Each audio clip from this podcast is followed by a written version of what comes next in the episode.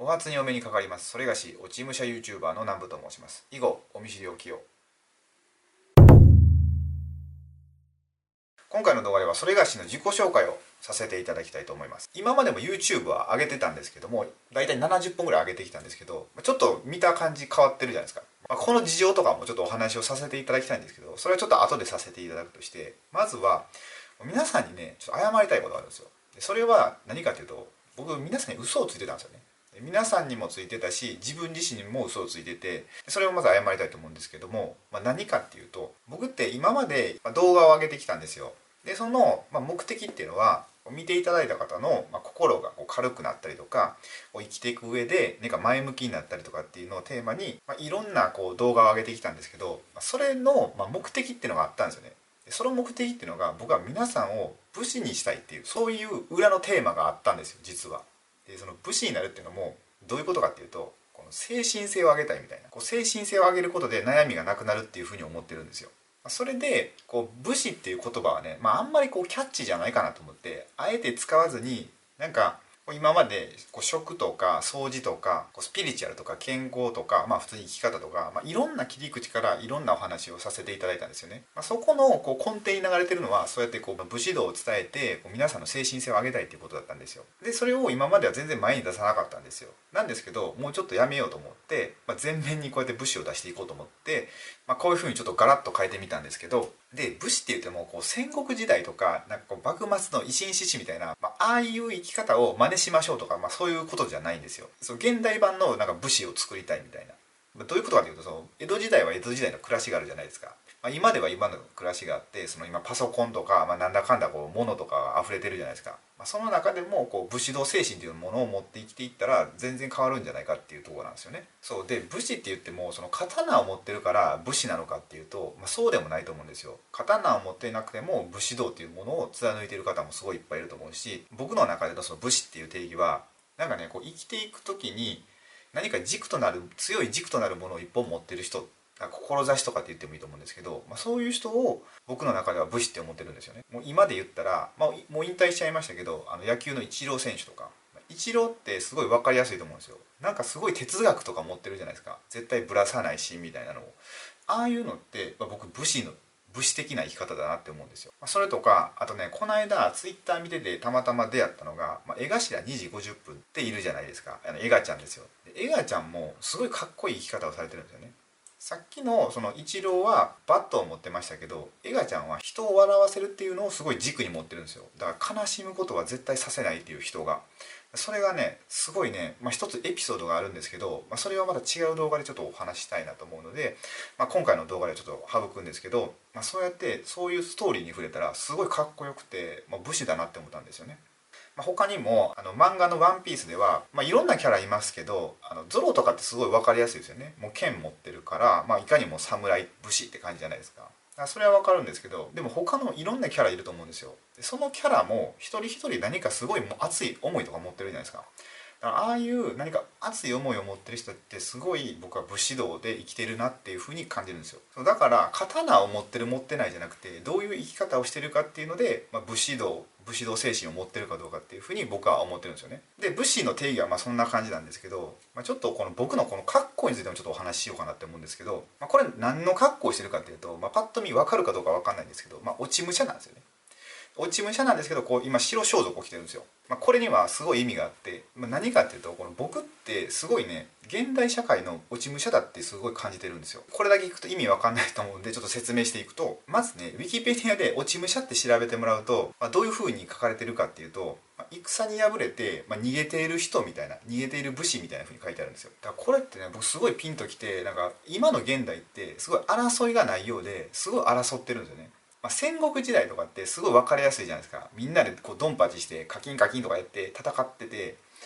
であ戦争してるなって戦してるなって思うんですけど今って僕たちすごい平和な感じすると思うんですけどでも実際すごいいろんなものと戦ってると思うんですよ。例えばこの精神的なものとか情報戦とか、まあ、僕たちこうニュースとかではあんま出てこないですけど目に見えないとこですごいね戦ってのが起こってると思うんですよね。でその今の日本の社会の中で、まあ、敗れたのが、まあ、僕なんですよ。僕結構ね、まあ、この僕の今までの動画とか見ていただいてる方はちょっと分かるかもしれないですけど、まあ、結構嫌なことがいっぱいあったんですよ。でその嫌なことがあって、まあ、もう逃げたくなったんですよね。で逃げようと思って、まあ、最終的に僕はもうずっと死にたかったんですよ。ああもう死にたい死にたいなみたいな感じで毎日思ってたんですけど、まあ、結局死ねなかったんですよね。で結局死なくて戦国時代で言ったら、まあ、言うたらこの白装束を着てですよ。でもう死のうと思ってこう脇差しを出して刺すんですよ。刺したらちょっと痛かったからやっぱやめたみたいな、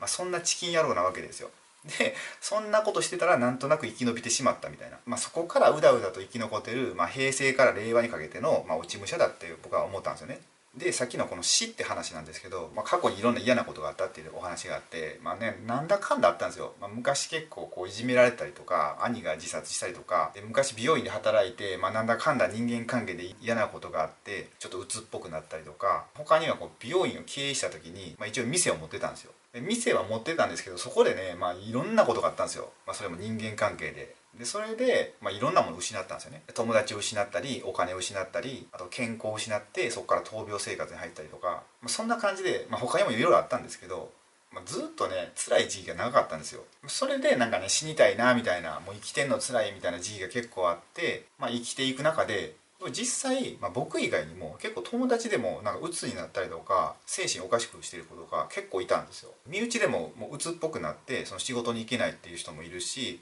まあ、実際兄はもう死んじゃってるし、まあ、そういう感じでこう世の中今の日本っていうのが明らかにおかしいなっていうのはまあ感じてたんですよ。なんでこんなことになってるんだろうっていうのは ずっと感じてたんですね、まあ、それでも僕もなんか死にたいとか思いながらもその反面行きたいなっていう思いもあったんですよ。いろんな本とか読んだり勉強していくわけですよ。で勉強していくんですけど分からないんですよね。で分からなくてで、まあ、お金があったら幸せになるんじゃないかって思ったんですよ。で一時期すごいお金のことばっか考えたんですよね。お金をとりあえず稼ぐぞみたいな。でいろんなセミナーへ行ってお金の稼ぎ方学んでで必死こいてしてたらなんかちょっとお金稼げるようになったんですよ。でお金稼げるようになってったんですけど、まあ、その当時僕は物販をしてたんですね、まあ、今も物販してるんですけど、まあ、物販をしててで人に教えるっていう立場になった時だったんですよね、まあ、当時その物販を教えてもらってた先生と一緒に人に伝えていくみたいな。でそれでお金をもらうみたいな、まあ、そういう時期があって、まあ、始めたんですけど最初はね結構普通にできたんですけど、まあ、徐々に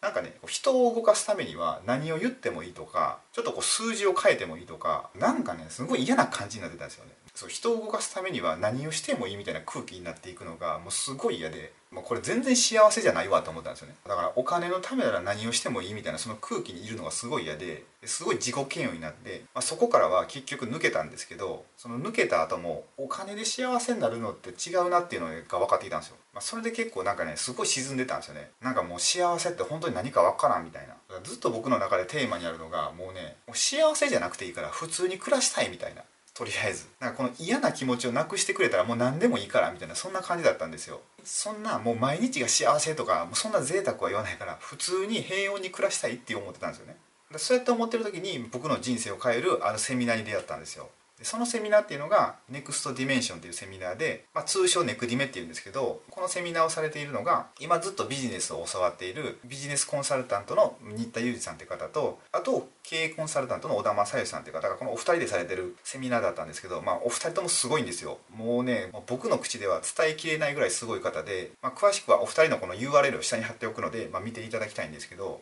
まあ、そのお二人から受けたそのネクディメっていうのがすごくて、まあ、僕の人生をめちゃくちゃ変わったんですよね。もう変わったっていうか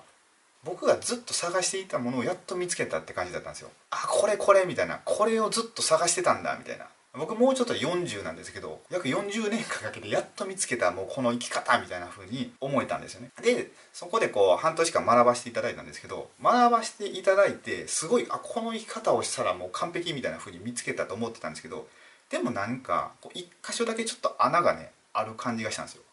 でこれは何なんかなって思って、まあ、そんな中ネクディメっていうのは東京と大阪で、まあ、行ったり来たりどっちでもセミナーしてたんですけど、まあ、大阪でする時は大阪の福津派ってとこでするんですけど、まあ、そこに茶師ユニワっていうお店があるんですよね。お茶屋さんなんですけど。そこの店長さんに古賀みのりさんって方がいらっしゃるんですけど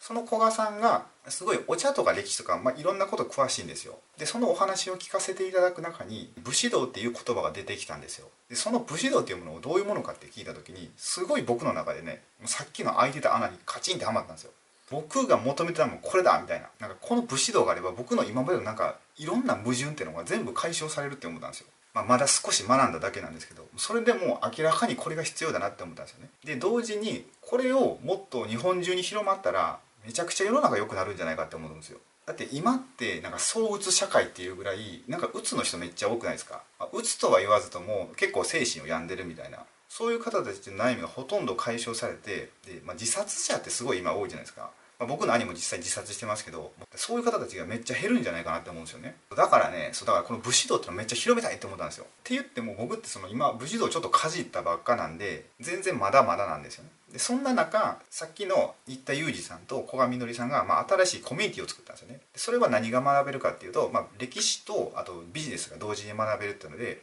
その中で武士道っていうのも学べるので、まあ、僕は入って今学んでるんですよ。それがネクストトライブって言って、まあ、ネクトラってみんな言ってるんですけどそのネクトラで学んでいってでこのセミナーの中で僕の生き方みたいなのをお話をさせていただいたんですよね。でそしたら新田さんが「落ち武者」っていうこうテーマをくれたんですけど初め僕「落ち武者」って聞いた時に、まあ、ここのここが髪の毛なくてなんか矢がこう頭に刺さっててもうすごいボロボロの格好してっていうなんかイメージだったんですけどそれってちょっとえどうなんだろうって思ったんですよね初めは。でもちょっと落ち武者っていうのを哲学していったんですよ。再定義していったんですよ。でそしたら、まあ、こういう感じになったんですよね。これっていうのが僕今白装束着てますけど、まあ、言うたら僕ずっと死のう死のうって思ったんですよね。ででも死ねなかったんです。だから初めはなんか落ち武者ってうん？って思ったんですけどすごいね自分にしっくりきたんですよね。まあ、それでこうやって白装束を着て動画を撮ってってことなんですよ。とは言ってもまだ僕武士道っていうのを学び始めたばっかなんで、まあ、これからなんですよね。これからどんどん学んでいくんですけどその学んでいくのをこう皆さんと共有して皆さんと一緒に成長していきたいなって思うんですよ。でそしたらこう見てくださる皆さんのこう精神性も上がるかなって思うんですよね。でどんどん見ていただく方の数が増えていったらそれだけ、ま、地球というか、まあ、それだけ日本が良くなっていくと思うんですよ。で僕が全国民に伝えるなんて絶対ないじゃないですか。じゃなくてこう家庭の誰か一人が武士道というものを学んだらその影響って絶対家族に行くと思うんですよね。何かあいつ変わったみたいな感じで。でそしたらその家族が変わっていってでそれが広がっていけばどんどん日本が良くなっていくんじゃないかって思うんですよ。あちなみに僕これ今白装束を着てるんですけどもう一旦死にかけた武士みたいな感じで。なんですけどこれからこう僕がいろいろ学んでいってこの YouTube のチャンネルの登録者数さんがま増えていくとするじゃないですか。そしたら、まあ、その数をどう判断するか分かんないですけどまあ、登録者の数が増えたってことは、まあ、僕の精神性がそれなりに上がったかなっていうふうに、まあ、バロメーターとして使いたいと思うんですよ。なんで例えば、まあ、500名を超えたら、まあ、ちょっと服を買ってみるとか1000名を超えたら刀を買ってみるとかまあ、そういうふうにちょっと僕はもうアバターみたいな感じで、まあ、少しずつ変化していきたいなって思うんですよ。このルールもなんか自分一人で決めると面白くないんでよかったらこう見ていただいてる方の案をどんどんこう送っていただいてでそれで決めていきたいんですよね。その決めていくのもこれこのチャンネルって別に僕一人で作ってるわけじゃなくていろんな方のアドバイスを頂いてるんですよね。だからそういったこう皆さんと話し合ってまあ、何名まで行ったらこういう格好しようとかっていうのを決めていきたいんですよね。昨日言ってたのが、まあ、妻とそういう話をしてたんですよ。まあ、チャンネル登録者数さんがこう増えたら何かしてきたよなみたいな感じで。言っててテレビを見てたんですよね。そしたら馬が映ったんですよ。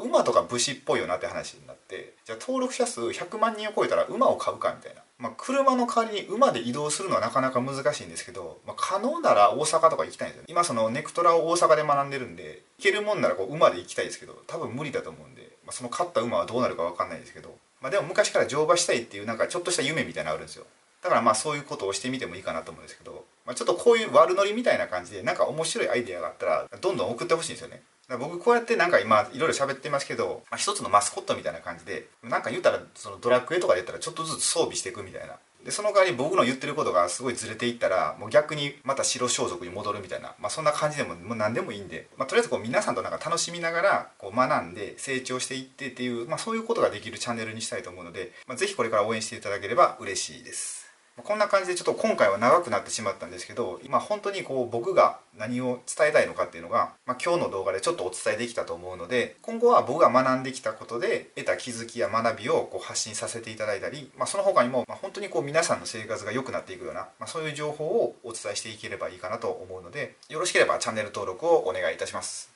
であとさっき言ってた本当になんかいろんな案をいただきたいんですよね。もう何でもいいんでどんなしょうもないことでも、まあ、どんなことでもいいんで、まあ、そうやっていただいてでそのアイデアをもとにこのチャンネルをこうどんどん面白い風に変えていきたいのでもし何かあればコメント欄へお願いいたします。それでは長くなりましたが最後までご視聴いただきありがとうございました。